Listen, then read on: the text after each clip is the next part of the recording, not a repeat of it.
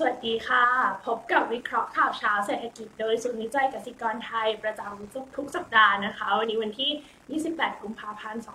2565 ค่ะ ก็เข้าสู่สิ้นเดือนกุมภาพันธ์กันแล้วนะคะ ก็ตลอดสัปดาห์ที่ผ่านมาเนี่ยตลาดสินทรัพย์เสี่ยงเนี่ยค่อนข้างผันผวนนะคะ ก็ปัจจัยเดียวเลยที่ตลาดค่อนข้างให้ความสำคัญค่อนข้างมากเนี่ยคือประเด็นเรื่องความขัดแย้งระหว่างรัสเซียกับยูเครนนะคะ จริงๆเราเห็นประเด็นนี้เนี่ยในข่าวมาสักพักแล้วนะคะ แต่ว่าสัปดาห์ที่ผ่านมาเนี่ยมีความรุนแรงมากยิ่งขึ้น เนื่องจากว่าทางรัสเซียเนี่ยได้เปิดฉากโจมตียูเครนเต็มรูปแบบนะคะ ถ้าเกิดเราดูในตัวดัชนี Wix Index หรือว่าดัชนีความกลัวความเสี่ยงของนักลงทุนเนี่ยจะเห็นว่าพุ่งขึ้นค่อนข้างสูงนะคะแล้วถ้าเราไปดูเนี่ยก็คือจะเทียบเท่ากับช่วงที่เกิดโอมิครอนแรกๆหรือว่าในช่วงตอนปลายเดือนพฤศจิกายนเลยค่ะ แต่ว่าตลาดสินทรัพย์เสี่ยงเนี่ยตอบรับค่อนข้างค่อนข้าง แรงนะคะ ก็ในช่วงต้นถึงกลางสัปดาห์เนี่ยก็จะเห็นว่านักลงทุนเนี่ยเข้าสู่ภาวะ risk off mode นะคะหรือว่ามีการออกจากสินทรัพย์เสี่ยง และเข้าลงทุนในสินทรัพย์ปลอดภัย อย่างเช่นพวกราคาทองคำพวกทองคำค่ะก็ตลาดหุ้นทั่วโลกเนี่ยปรับร่วงลงอย่างหนักนะคะ แล้วก็ตัวราคาน้ำมันเนี่ยพุ่งสูงขึ้นต่อเนื่องด้วยค่ะ แต่ว่าอย่างไรก็ดีเนี่ยในช่วงปลายสัปดาห์นะคะ ช่วงพฤหัสศุกร์เนี่ยก็เห็นว่าตลาดเริ่มกลับมารีบาวได้บ้างนะคะ เนื่องจากว่า มีรายงานข่าวแล้วก็มีรายงานข่าวรวมถึงสถานการณ์ดังกล่าวเนี่ยบางส่วนบางคนเนี่ยก็เริ่มมองว่าคลี่คลายลงนะคะเนื่องจากว่ารัสเซียกับยูเครนเนี่ยมีการออกมาระบุว่าจะมีการเจรจากันได้ได้บางส่วนค่ะ ซึ่งอีกอย่างหนึ่งที่ทำให้ตลาดสินทรัพย์เสี่ยงไม่ได้กังวลมากในช่วงปลายสัปดาห์นะคะ เนื่องจากว่าแม้ว่าจะมีหลายหลายชาติเนี่ยออกมาคว่ำบาตรรัสเซียนะคะแต่ก็จะเห็นว่าไม่ได้มีการทำอะไรเกี่ยวกับออกเข้าไป ส่งส่งทหารหรือว่าไม่ได้มีอาตนาโต้เนี่ยไม่ได้เข้ามาปกป้องยูเครนในในส่วนของกำลังทหารเนี่ยที่ทั่วโลกกังวลในช่วงต้นสัปดาห์ว่าอันนี้เนี่ยจะเกิดเป็นสงครามโลกครั้งที่ 3 หรือเปล่านะคะ ซึ่งสิ่งที่เราเห็นสหรัฐยุโรปแล้วก็ชาติตะวันตกทำหลักๆเนี่ยก็จะเป็นเกี่ยวกับการคว่ำบาตรทางเศรษฐกิจนะคะอย่างช่วงสุดสัปดาห์ที่ผ่านมาเนี่ยก็มีการทำคล้ายๆกับอาวุธนิวเคลียร์ทางการเงินนะคะ คือจะมีการ ตัดธนาคารหลายแห่งหลายแห่งของรัสเซียเนี่ยออกจากธุรกธุรกรรมข้ามประเทศ หรืออว่าที่เรียกว่าสวิฟต์นะคะที่เป็นสมาคมเพื่อการโทรคมนาคมทางการเงินระหว่างธนาคารทั่วโลกค่ะ จริงๆ อันนี้เนี่ยไม่ได้ไม่ได้เกิดจากกระทบแค่รัสเซียนะคะจะกระทบเศรษฐกิจทั่วโลกเลยแม้ว่าตอนนี้เนี่ยจะไม่ได้มีระบุนะคะว่าออยู่ในธนาคารแห่งใดบ้างแต่ว่าก็มี รายงานข่าวที่ระบุว่าจะมีการตัดธนาคารของรัสเซียเนี่ยออกถึง 70%เลยค่ะ ซึ่งเช้าวันนี้เนี่ยญี่ปุ่นก็ได้ออกมาแถลงนะคะว่าจะได้จะมีการเข้าร่วมกับสหรัฐและยุโรป แล้วก็ประเทศตะวันตกอีกหลายแห่งที่จะมีการตัดธนาคารของรัสเซียเนี่ยออกจากระบบสวิฟต์นะคะ ซึ่งก็ต้องรอติดตามกันต่อไป เพราะว่าเหตุการณ์แล้วก็สถานการณ์เนี่ยเปลี่ยนแปลงค่อนข้างเร็วนะคะ อย่างช่วงวันเสาร์อาทิตย์ที่ผ่านมาเนี่ย จากวันศุกร์ที่มีการระบุว่าจะมีการเจราจาใช่ไหมคะ แต่ว่าเสาร์อาทิตย์ที่ผ่านมาก็ระบุว่าการตกลงเรื่องการเจราจาเนี่ยยังตกลงกันไม่ได้นะคะ จนเกิดการสู้รบกันในกลางเมืองคาคิฟหรือว่าเมืองใหญ่อันดับสองของยูเครนที่อยู่ใกล้กับชายแดนรัสเซียที่ห่างจากกรุงเคียฟทางตะวันออกเฉียงเหนือราว 400 กิโลเมตรนะคะ ก็แต่ปัจจุบันเนี่ยยังคงยึดกรุงเคียฟที่เป็นเมืองหลวงของยูเครนไม่ได้นะคะ ก็ก็ เหตุการณ์เปลี่ยนแปลงค่อนข้างเร็ว แล้วก็เลยทำให้ส่งผลให้สินทรัพย์เสี่ยง ตลาดการลงทุนเนี่ยผันผวนค่อนข้างเยอะค่ะ แล้วก็ล่าสุดเลยที่มีการเปิดเผยออกมานะคะ ก็ระบุว่าวันนี้เนี่ยจะมีการเจรจาเกิดขึ้นนะคะ วันที่ 18 กุมภาพันธ์ซึ่งก็ต้องรอตามกันสถานการณ์กันต่อเนื่องค่ะ เพราะว่าทั่วโลกเนี่ยก็ จับตามองประเด็นนี้ แล้วก็จะเป็นปัจจัยสำคัญในการกำหนดทิศทางในตลาดสัปดาห์นี้ด้วยค่ะ เดี๋ยวเรามารีแคปตลาดหุ้นในสัปดาห์ที่แล้วกันก่อนนะคะ ก็ทางฝั่งเอเชียเนี่ยภาพเนี่ยก็คือในช่วงต้นสัปดาห์ถึงกลางสัปดาห์เนี่ยร่วงลงนะคะ แต่รีบาวในช่วงรีบาวได้ในช่วงปลายสัปดาห์ แต่ว่าภาพรวมเนี่ยก็ยังไม่สามารถปิดบวกเป็นรายสัปดาห์ได้นะคะ อย่างญี่ปุ่นเนี่ยตัวนี้แค่อีปิดไปที่ 26,476 จุดค่ะ ก็ มีแรงซื้อบวกเข้ามาเฉพาะวันศุกร์เนี่ยบวกมาเกือบ 2%เลยนะคะ ขณะที่จีเนี่ยก็มีการเปิดสัปดาห์มาด้วยข่าวที่ว่าธนาคารกลางจีนเนี่ยประกาศคงอัตราดอกเบี้ยเงินกู้ลูกค้าชั้นดีหรือว่า LPR นะคะทั้งประเทศหนึ่งทั้งประเทศ1ปีแล้วก็ 5 ปีค่ะ แล้วก็ยังเผชิญความกังวลต่อเนื่องเกี่ยวกับวิกฤตรัสเซียยูเครนนะคะรวมถึงปัจจัยในประเทศจีนเองด้วยที่ตอนนี้ก็มีหลายหลายเรื่องอยู่ในประเทศเขาอะนะคะ ก็ตัวเซี่ยงไฮ้ Composite เนี่ยก็ปิดลดลงจากสัปดาห์ก่อนค่ะ โดยอยู่ที่ 3,451 จุดนะคะ ส่วนไทยเรานะคะ SET Index เนี่ยก่อนหน้านี้ก็สามารถปรับเพิ่มขึ้นอยู่เหนือระดับ 1,700 จุดได้แล้วนะคะ แต่ว่าล่าสุดเนี่ยก็สถานการณ์ต่างๆ กดดันให้ดัชนีในสัปดาห์ก่อนนะคะ ปิดต่ำกว่าระดับ 1,700 นะคะ โดยล่าสุดปิดไปที่ 1,679.9 จุดค่ะ ตั้งแต่ต้นปีเนี่ยต่างชาตินะคะโฟลเงินเข้ามาในไทยเนี่ยค่อนข้างเยอะนะคะจะเห็นว่าบาทเนี่ยแข็งค่าขึ้นในช่วงที่ผ่านมานะคะ แต่ว่าด้วยตอนนี้เนี่ยสถานการณ์ผู้ติดเชื้อในไทยที่เร่งตัวสูงขึ้นนะคะ ประกอบกับสถานการณ์ความกังวลรัสเซียยูเครนเนี่ยสัปดาห์ที่ผ่านมาเลยเห็นต่างชาติเนี่ยเริ่ม flow เงินออกบ้างนะคะ ก็มีกดดันดัชนีบ้าง แต่ว่าโดยภาพรวมตั้งแต่ต้นเดือนเนี่ยต่างชาติยังคงซื้อสุทธิอยู่ที่ 58,630 ล้านบาทค่ะ ในฝั่งตะวันตกนะคะ ภาพของตลาดหุ้นเนี่ยค่อนข้างคล้ายกับทางฝั่งเอเชียเลยค่ะ คือร่วงลงหนักในช่วงต้นสัปดาห์ แล้วก็ rebound ขึ้นได้ในช่วงท้ายสัปดาห์นะคะ อย่างยุโรปเนี่ยระหว่างระหว่างสัปดาห์เนี่ยทาง Euro Stoxx 600 นะคะ ก็ร่วงลงไปต่ำสุดในรอบ 9 เดือน แต่ว่าสุดท้ายก็ช่วงวันศุกร์ก็พลิกกลับมาปรับเพิ่มขึ้นได้ 3%เลยค่ะ โดยปิดไปที่ 453 จุดนะคะ แต่ก็ภาพรวมทั้งสัปดาห์เนี่ยก็ถือว่า ยูโรสต็อก600 เนี่ยยังคงปรับตัวลดลงเป็นสัปดาห์ที่ 2 ติดต่อกันนะคะ ทางสหรัฐเนี่ยก็ในระหว่างสัปดาห์เนี่ยตัวดัชนีนะคะะมีที่ปิดล่วงลงไปมากกว่า 10%จากระดับปิดสูงสุดที่เป็นปรติการในช่วงวันที่ 3 มกราคมนะคะ แต่ว่าตัวดัชนีก็กลับมารีบาวได้แข็งแกร่งในช่วงพฤหัสแล้วก็สุกนะคะทำให้สัปดาห์ที่ผ่านมาเนี่ยดาวโจนส์ติดลบไป 0.1%ค่ะ ตอนนี้ดัชนีอยู่ที่ 34,058 จุดนะคะ S&P 500 บวกไป 0.8%ดัชนีปิดที่ 4,384 จุดค่ะ แล้วก็ NASDAQ บวกไป 1.1%นะคะ อยู่ที่ 13,694 จุดค่ะ ก็สาเหตุหลักๆ เลยที่กังที่เป็นที่กังวลของสหรัฐนะคะ ก็เป็นในเรื่องของความขัดแย้งระหว่างรัสเซียยูเครนก็ยังคงเป็นประเด็นสำคัญนะคะ หลายฝ่ายก็ยังคงจับตามองท่าทีของทางฝั่งสหรัฐเองด้วยว่าจะมีการตอบโต้หรือจะมีการเข้าไปช่วยเหลือของทางฝั่งยูเครนอย่างไรบ้างนะคะ ก็เมื่อวันศุกร์ที่ผ่านมามีตัวเลขเศรษฐกิจที่สำคัญประกาศออกมานะคะ แต่ว่าตลาดเนี่ยไม่ได้มองประเด็นนี้ เนื่องจากว่าให้ความสำคัญกับในเรื่องของประเด็นยูเครนรัสเซียค่อนข้างมากกว่านะคะ ก็ตัวดัชนีการใช้จ่ายเพื่อการบริโภคส่วนบุคคลหรือว่า PCE พื้นฐานนะคะที่เป็นที่หลายฝ่ายจับตามองเพราะมันมีความสำคัญเกี่ยวกับเกี่ยวกับการปรับขึ้นอัตราดอกเบี้ยของเฟดนะคะ ก็ตัวนี้เนี่ยป เพิ่มขึ้น 5.2%ในเดือนมกราคมเทียบรายปีค่ะ ก็ถือว่าเป็นการปรับตัวขึ้นมากที่สุดนับตั้งแต่เดือนเมษายน 2526 เลยนะคะ แล้วก็สูงกว่าที่นักวิเคราะห์คาดการณ์ด้วยค่ะ ในฝั่งของตลาดสินค้าโภคภัณฑ์นะคะ ก็ผันผวนเช่นเดียวกับตลาดหุ้นเลยค่ะ อย่างเช่นตัวทองคำนะคะ สัปดาห์ที่ผ่านมาเนี่ยทองคำในช่วงต้นสัปดาห์เนี่ยถือว่าเป็นสินทรัพย์ที่ค่อนข้าง outperform ตลาดนะคะ สามารถปิดเหนือระดับ 1,900 ดอลลาร์ต่อออนซ์ไปได้ในระหว่างสัปดาห์ ก็ถือว่าเป็นระดับที่สูงสุดในรอบหลายเดือนนะคะ แต่ว่าวันศุกร์ที่ผ่านมาเนี่ยที่มีการระบุว่าทางรัสเซียยูเครนจะสามารถเจรจากันได้นะคะ ก็เลยทำให้นักลงทุนบางส่วนเนี่ยเทขายทองคำที่เป็นสินทรัพย์ปลอดภัยนะคะทำให้ตัวราคาทองคำเนี่ยร่วงลงจากระดับ 1,900 ดอลลาร์ต่อออนซ์ค่ะทำให้สุกวันศุกร์ที่ผ่านมานะคะ ปิดไปที่ 1,887 ดอลลาร์ต่อออนซ์ค่ะ แล้วก็กลายเป็นรอบสัปดาห์เนี่ยปรับตัวลดลงไป 0.6%นะคะ ส่วนตัวราคาน้ำมันเนี่ยเป็นสินทรัพย์ที่ outperform ตลาดมากๆนะคะ โดย Brent เนี่ยปิดเหนือระดับ 1,000 ดอลลาร์100 ดอลลาร์ต่อบาร์เรลไปได้นะคะ แต่ก็สุดท้ายก็ช่วงปลายสัปดาห์ก็มีการร่วงลงเล็กน้อยนะคะ แต่ว่าภาพรวมทั้งสัปดาห์เนี่ยถือว่า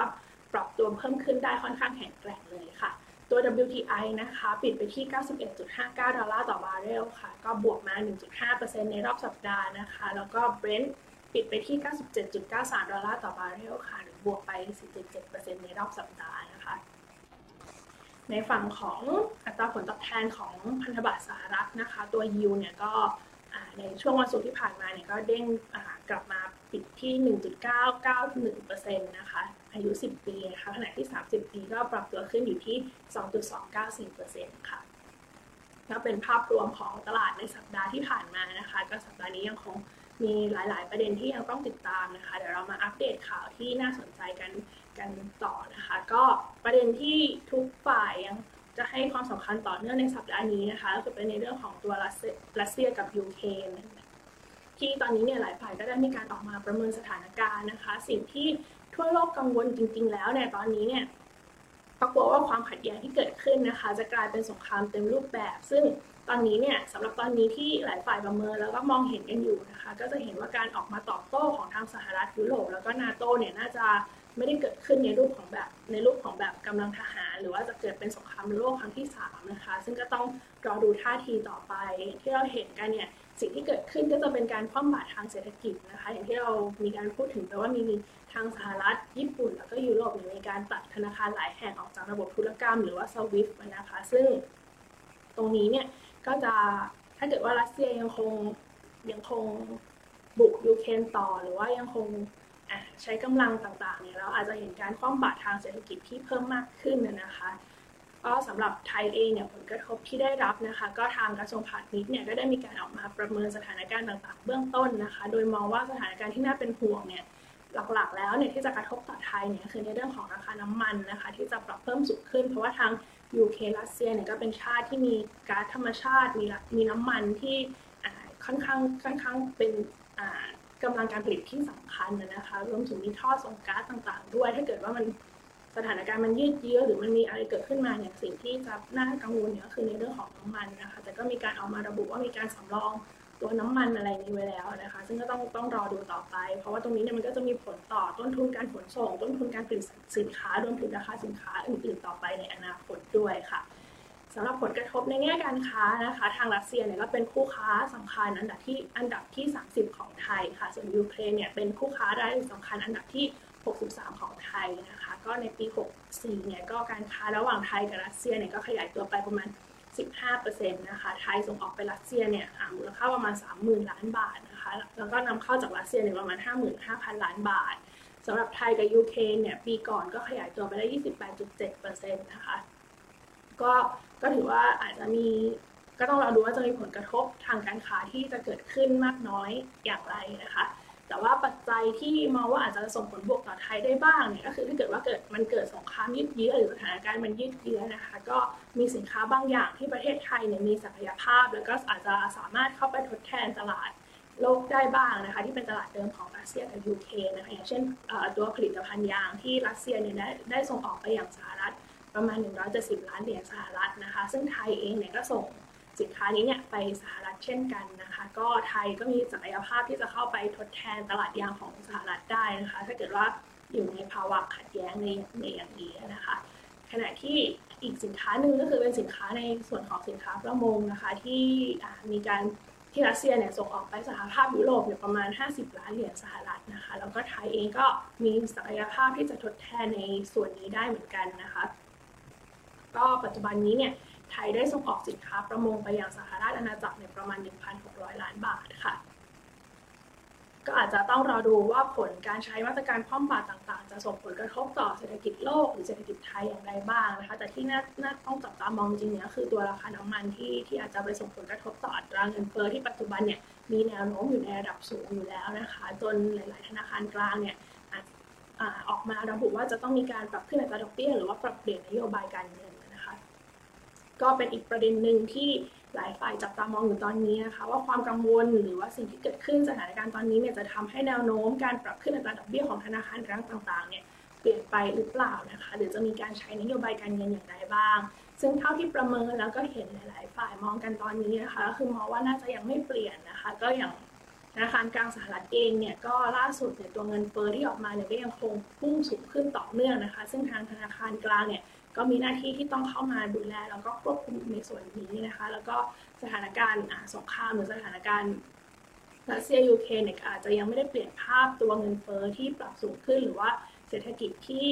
ขยายตัวในตอนนี้นะคะ อย่างถ้าเกิดเราไปดูตัวเฟด probability หรือความน่าจะเป็นในการในการขึ้นอัตราดอกเบี้ยของเฟดเนี่ยก็ยังมองว่ามีโอกาสที่เฟดเนี่ยจะขึ้นอัตราดอกเบี้ยอยู่ที่ 25-50ปิบเนี่ยอยู่ที่ 76%นะคะแม้ว่าเปอร์เซ็นต์ในการขึ้นเนี่ย มีแนวโน้มที่จะลดลงอะลดลงจากในเดือนมกราคมเนี่ยแต่ว่าระดับที่ 76%เนี่ยก็ยังถือว่าคงอยู่ยังคงอยู่ในระดับสูงอยู่นะคะ ก็ต้องรอดูการประชุมในวันที่ 16 มีนาคมนี้ต่อไปค่ะ อัปเดตสถานการณ์ในไทยเล็กน้อยนะคะ ก็ตอนนี้เนี่ยสถานการณ์โควิด -19 ในไทยเนี่ยก็เริ่มมีความน่ากังวลมากขึ้นนะคะอย่างที่เราเห็นกันว่าจำนวนผู้ติดเชื้อรายวันเนี่ยปรับสูงขึ้นเหนือระดับ 20,000 อีกครั้งนะคะ ถ้าเกิดรวมตัว การตรวจแบบ ATK ก็จะเห็นว่าจำนวนผู้ติดเชื้อเนี่ยปรับเพิ่มขึ้นค่อนข้างมากนะคะ เคสเนี่ยก็เพิ่มขึ้นผู้ป่วยรักษาตัวในโรงพยาบาลเนี่ยก็เพิ่มขึ้นจากเดือนมกราคมเกือบครึ่งหนึ่งนะคะ ถ้าเกิดเราเทียบวันที่ 16 มกราคมเนี่ยผู้ป่วยรักษาตัวในโรงพยาบาลเนี่ยที่อยู่ที่ 30,000 กว่าคนนะคะ แต่ถ้าเกิดเทียบกับ 16 กุมภาพันธ์ที่ผ่านมาเนี่ยก็เพิ่มขึ้นเป็น 60,000 กว่าคนค่ะ ก็ ตัวสถานการณ์ผู้ป่วยเนี่ยก็เพิ่มขึ้นนะคะ แล้วก็ผู้ป่วยเสียชีวิตก็ปรับตัวเพิ่มขึ้นด้วย แต่ถ้าเกิดเราไปดูในฝั่งของระบบสาธารณสุขนะคะ ตอนนี้เนี่ยอัตราการคลองเตียงทั้งประเทศเนี่ยอยู่ที่ประมาณ 50%นะคะ ซึ่งก็มีการออกออกมาระบุว่าส่วนใหญ่แล้วเนี่ยเป็นเตียงสีเขียวนะคะ เพราะฉะนั้นก็ยังคงมีเตียงเพียงพอสำหรับรองรับผู้ป่วยโควิด -19 ที่มีอาการหนัก แล้วก็ภาพรวมเนี่ยยังไม่มีมาตรการคุมเข้มเพิ่มเติมนะคะ แล้วก็กิจกรรมทางเศรษฐกิจต่างๆเนี่ยยังสามารถดำเนินได้ต่อเนื่องค่ะ ก็สัปดาห์ที่ผ่านมานะคะ มีการรายงานตัวเลข GDP ของไทยด้วยก็ในปี 2565 นี้นะคะ ทางสภาพัฒน์เนี่ยก็ได้ประเมินว่าแนวโน้มของเศรษฐกิจเนี่ยจะดีขึ้นกว่าปีที่ผ่านมานะคะ ด้วยปัจจัยสนับสนุนหลาย ๆ ด้าน แต่ก็ยังคงมีปัจจัยเสี่ยงที่ ต้องเฝ้าระวังนะคะ ก็2เรื่องหลักก็เป็นการดำเนินนโยบายการเงินของธนาคารประเทศต่างๆ ที่เริ่มปรับตัวตามแนวโน้มเงินเฟ้อทั่วโลกนะคะ แล้วก็ความขัดแย้งทางภูมิรัฐศาสตร์ที่เกิดขึ้นในบางในบางพื้นที่ค่ะ ก็ในปี 2565 นี้นะคะ ก็ทางสภาพัฒน์มองว่า เศรษฐกิจจะเติบโตได้ที่ 3.5 ถึง 4.5% year on year ค่ะ จาก 1.6%ที่ขยายตัวในปีก่อนนะคะ ก็ทางสภาพัฒน์เนี่ยได้มีการปรับเพิ่มจำนวนนักท่องเที่ยวในปีนี้นะคะ จากเดิมมองอยู่ที่ 5 ล้านคนเป็น 5.5 ล้านคนค่ะแล้วก็ปรับตัวปรับค่าการเงินเฟ้ออยู่ที่ 1.5 ถึง 2.5%ด้วยค่ะสำหรับปัจจัยที่ต้องติดตามในสัปดาห์นี้นะคะ ก็มีหลายประเด็นเลยค่ะ ก็เรื่องแรกนะคะ ก็ยังคงเป็นสถานการณ์ตัวยูเครนกับรัสเซียนะคะ ที่วันนี้จะมีการเจรจากันค่ะ ก็ต้องรอดูว่า การเจรจาจะเกิดขึ้นอย่างไรบ้างนะคะ ทางฝั่งยูเครนจะยอมหรือว่าทางรัสเซียจะมีท่าทีอย่างไรบ้าง รวมถึงท่าทีของชาติตะวันตกหรือกลุ่มนาโต้ด้วยนะคะ ว่าจะออกมาทำออกมาส่งสัญญาหรือจะมีท่าทีอย่างไรกับสถานการณ์นี้หรือกับรัสเซียนะคะ แล้วก็อีกประเด็นที่สำคัญก็คือตัวการแถลงของประธานเฟดนะคะ ซึ่งนายพาวเวลเนี่ยจะมีการกล่าวถ้อยแถลงสำ คัญต่อคณะกรรมาการบริการการเงินประจำสภาผู้แทนราษฎรนะคะ2วันเลยคือวันที่ 2 มีนาคม แล้วก็อีกวันหนึ่ง3มีนาคมก็จะมีกล่าวต่อวุฒิสภานะคะซึ่งก็อันนี้เนี่ยอาจจะเป็นการแสดงความเห็นเกี่ยวกับนโยบายการเงินต่อสาธารณะเป็นครั้งสุดท้ายก่อนที่จะมีการประชุมในวันที่ 16 15 16 มีนาคมนะคะก็เหมือนรอดูว่าเขาจะมีครูหรือว่าจะมี ท่าทีเกี่ยวกับนโยบายการเงินในในวันที่ 15-16 มีนาคมนี้อย่างไรนะคะ รวมถึงจะมีตัวเลขการจ้างงานนอกภาคการเกษตรที่ออกมาควบคู่กันด้วยนะคะ ก็ตลาดคาดการณ์ว่าจะจะอยู่ที่ 4 0 0 0 0ตำแหน่ง จะมีการจ้างงานอยู่ที่ 4 0 0 0 0ตำแหน่งจาก 467 467,000ตำแหน่งในเดือนก่อนนะคะ แล้วก็จะมีตัว Fetch Base Book หรือว่าเป็นรายงานเกี่ยวกับภาวะเศรษฐกิจของทางสหรัฐด้วยนะคะ สำหรับในไทยเนี่ยก็จะมีตัวรายงานเงินเฟ้อด้วยนะคะ ซึ่งก็คาดการณ์ว่าจะอยู่ที่ 4.1%ก็ปรับเพิ่มขึ้นจากเดือนก่อนที่ 3.23%นะคะ ก็มองว่าปัจจัยเรื่องพลังงานเนี่ยจะยังคงเป็นปัจจัยกดดันให้เงินเฟ้อปรับเพิ่มขึ้นต่อเนื่องนะคะ แต่ว่าราคาเนื้อหมูเนี่ยอาจจะเห็นปรับปรับตัวลดลงบ้างแล้วนะคะ หลังผ่านเทศกาลตรุษจีนมาถึงปัญหาต่างๆนะคะ แล้วก็อาจจะจะมีตัวเลขส่งออกของไทยในเดือนมกราคมที่จะประกาศออกมาในสัปดาห์นี้ ด้วยค่ะสำหรับปัจจัยอื่นๆนะคะก็จะเป็น PMIG ที่จะมีการประกาศในวันนี้นะคะรวมถึงจะมีการประชุมธนาคารกลางออสเตรเลียในสัปดาห์นี้ด้วยค่ะ ก็มีปัจจัยที่สำคัญหลากหลายที่จะเข้ามากระทบตลาดการลงทุนนะคะ แต่ว่าปัจจัยที่สำคัญหลักๆ ที่ตลาดยังคงจะให้ความสนใจ แล้วก็ยังคงทำให้ตลาดผันผวนในสัปดาห์นี้เนี่ยก็น่าจะเป็นเหตุการณ์ของยูเครนกับรัสเซียนะคะ ที่สถานการณ์ยังคงไม่จบแล้วก็รัสเซียก็ยังคง อยู่ยังคงบุกยูเครนอยู่นะคะ ก็เช้าวันนี้เนี่ยหลังจากตลาด rebound ได้เมื่อวันศุกร์ที่ผ่านมาเนี่ยเช้านี้เนี่ยตัวดาวโจนส์ฟิวเจอร์นะคะ ก็เปิดมาลดลงไป 450 จุดแล้วนะคะ เพราะว่าหลายฝ่ายก็กังวลว่ารัสเซียจะถูกคว่ำบาตรเพิ่มมากขึ้นอีกนะคะ หลังจากล่าสุดเนี่ยทางประธานาธิบดีปูตินเนี่ยได้มีการสั่งการให้กองกำลังป้องปรามด้วยอาวุธนิวเคลียร์เนี่ยเตรียมพร้อมในระดับสูงสุดนะคะ หลังจากนาโตเนี่ยมีการส่งสัญญาณนั้นแข็งก้าวว่าจะตอบโต้รัสเซียนะคะ ซึ่งต้องรอดูต้องเป็นสถานการณ์ที่ต้องติดตามต่อเนื่องนะคะ แล้วมันก็เปลี่ยนแปลงค่อนข้างเร็วเลยค่ะและนั่นก็คือทั้งหมดของประเด็นข่าวเศรษฐกิจที่นำมาฝากกันในต้นสัปดาห์นี้นะคะ ทุกท่านสามารถติดตามวิเคราะห์ข่าวเช้าเศรษฐกิจกับเราได้ 3 ช่องทางด้วยกันค่ะ ทั้ง Facebook Live Clubhouse แล้วก็ YouTube ของ k Research Center หรือว่าศูนย์วิจัยกสิกรไทยนะคะ ประจำวันจันทร์เวลา8โมงครึ่งค่ะสำหรับในวันนี้ สวัสดีค่ะ